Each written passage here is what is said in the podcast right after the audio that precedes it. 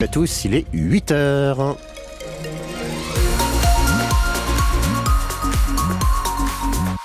C'est l'heure des infos avec Didier Charpin. Bonjour Didier. Bonjour Eric, bonjour à tous. Des petites difficultés à vous signaler sur le périphérique Canet, petit ralentissement de Cormel-le-Royal à Mondeville en chaussée extérieure. Retour au calme du côté de la météo, alternance d'éclaircies et de passages nuageux aujourd'hui. Température un peu fraîche au réveil, entre 4 et 7 degrés. Et l'académie à Pont-l'Évêque après les inondations d'hier. Le site Vigicru confirme ce matin le retour à la normale. Le niveau de la Touque, par exemple, a baissé de plus d'un mètre en quelques heures. Rappelons qu'hier, à la mi-journée, il avait atteint 2 mètres 32 et le constat est le même pour la Canonne, l'un de ses affluents. Cette montée des eaux qui a provoqué quelques inondations hier à Pont-l'Évêque pour la troisième fois en trois mois. Reportage Elodie Touché. La Calonne déborde et grignote maintenant la route. En quelques heures, Joël a vu passer le niveau du cours d'eau de 50 cm à 2,20 m son pic. Oui, ça monte très vite, oui. Parce que ce matin, on pensait à pied là, là, et maintenant, il faut les bottes. Non, ça va aller. Oui, je vais passer là, sur le bord, hein. regardez. L'assurance de Christophe ne lui permettra pas de garder les pieds au sec. Ouais, c'est chaud quand même. Euh, là, c'est quand même haut, là. Ouais, ça déborde, là. Après, je sais pas si ça va continuer à monter, mais ça craint. Alors Patrick joue la carte de la prudence. Il a déjà anticipé une éventuelle crue. On suit euh, pour voir comment ça va, ce qui va se passer.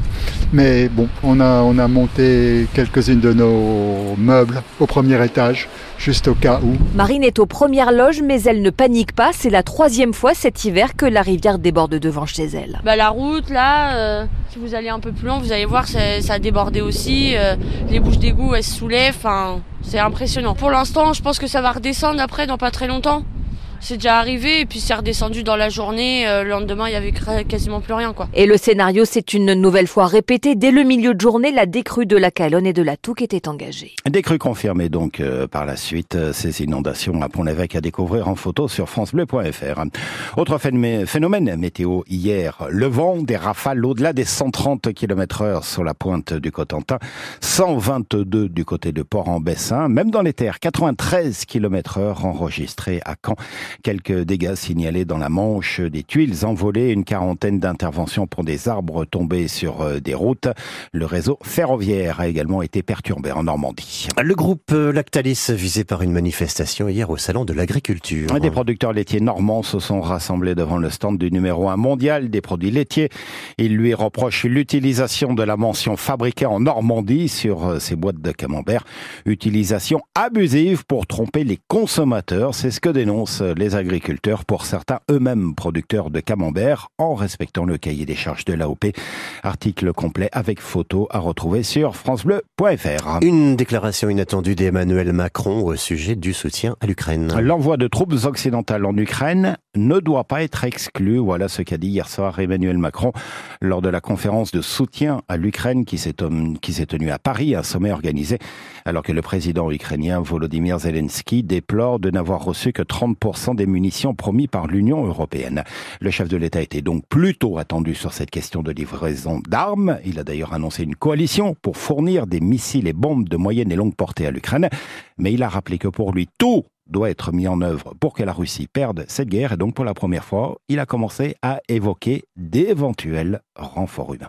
Il n'y a pas de consensus aujourd'hui pour envoyer de manière officielle, assumée et endossée des troupes au sol mais en dynamique, rien ne doit être exclu. Nous ferons tout ce qu'il faut pour que la Russie ne puisse pas gagner cette guerre.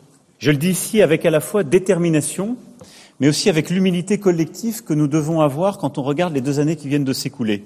Beaucoup de gens qui disent jamais jamais aujourd'hui étaient les mêmes qui disaient jamais jamais des tanks, jamais jamais des avions, jamais jamais des missiles de longue portée, jamais jamais ceci il y a deux ans. Je vous rappelle qu'il y a deux ans, beaucoup autour de cette table disaient nous allons proposer des sacs de couchage et des casques. Donc tout est possible, si c'est utile, pour atteindre notre objectif. Et ce matin, Gabriel Attal, le Premier ministre, euh, s'exprime à son tour sur cette réflexion d'envoyer éventuellement des troupes en Ukraine. On ne peut rien exclure dans une guerre qui se tient au cœur de l'Europe, dit-il. La guerre contre la Russie serait une folie, réaction totalement opposée de la part du leader de la France insoumise, Jean-Luc Mélenchon, qui juge irresponsable les déclarations d'Emmanuel Macron. Le premier secrétaire du Parti socialiste, Olivier Faure, dénonce, lui, une inquiétante légèreté présidentielle. L'actualité sociale, une grève à l'usine Bosch de Mondeville, mouvement lancé hier soir en raison des inquiétudes générées par euh, l'identité des deux candidats à la reprise du site. Les syndicats estiment que l'un est sulfureux, l'autre fragile financièrement. Rappelons que la direction allemande de Bosch s'est donnée euh, jusqu'à la mi-2024 pour euh, trouver un repreneur pour cette usine mondevillaise qui est jugée non rentable. Le Stade Malherbe revient dans la course au top 5. Les Canets, sixième du championnat ce matin, quatre places de gagner hier soir, après le succès 2-0 contre Angers. Un seul buteur dans cette rencontre, le Tunisien Ali Abdi, auteur d'un doublé. Mais dans l'ensemble, une bonne prestation collective pour s'imposer contre le deuxième du championnat. Malherbe confirme d'ailleurs sa solidité à domicile. Aucun adversaire ne s'est imposé à Dornano depuis le mois de septembre. L'étape suivante, idéalement, ce serait de trouver le même rendement à l'extérieur, essayer de gommer ses faiblesses récurrentes lors des déplacements, qui étaient d'ailleurs encore perceptibles lors de la défaite à Guingamp il y a dix jours, selon le capitaine Romain Thomas. On était vraiment mécontent de la prestation et performance le week-end dernier à Guingamp. Et euh, le coach avait insisté sur ce qui nous fait, fait notre force à domicile, essayer mince. Essayer d'avancer, essayer de les mettre sous pression parce qu'ils étaient quand même en plein doute. Et c'est ce qu'on a réussi, on a le bonheur de marquer.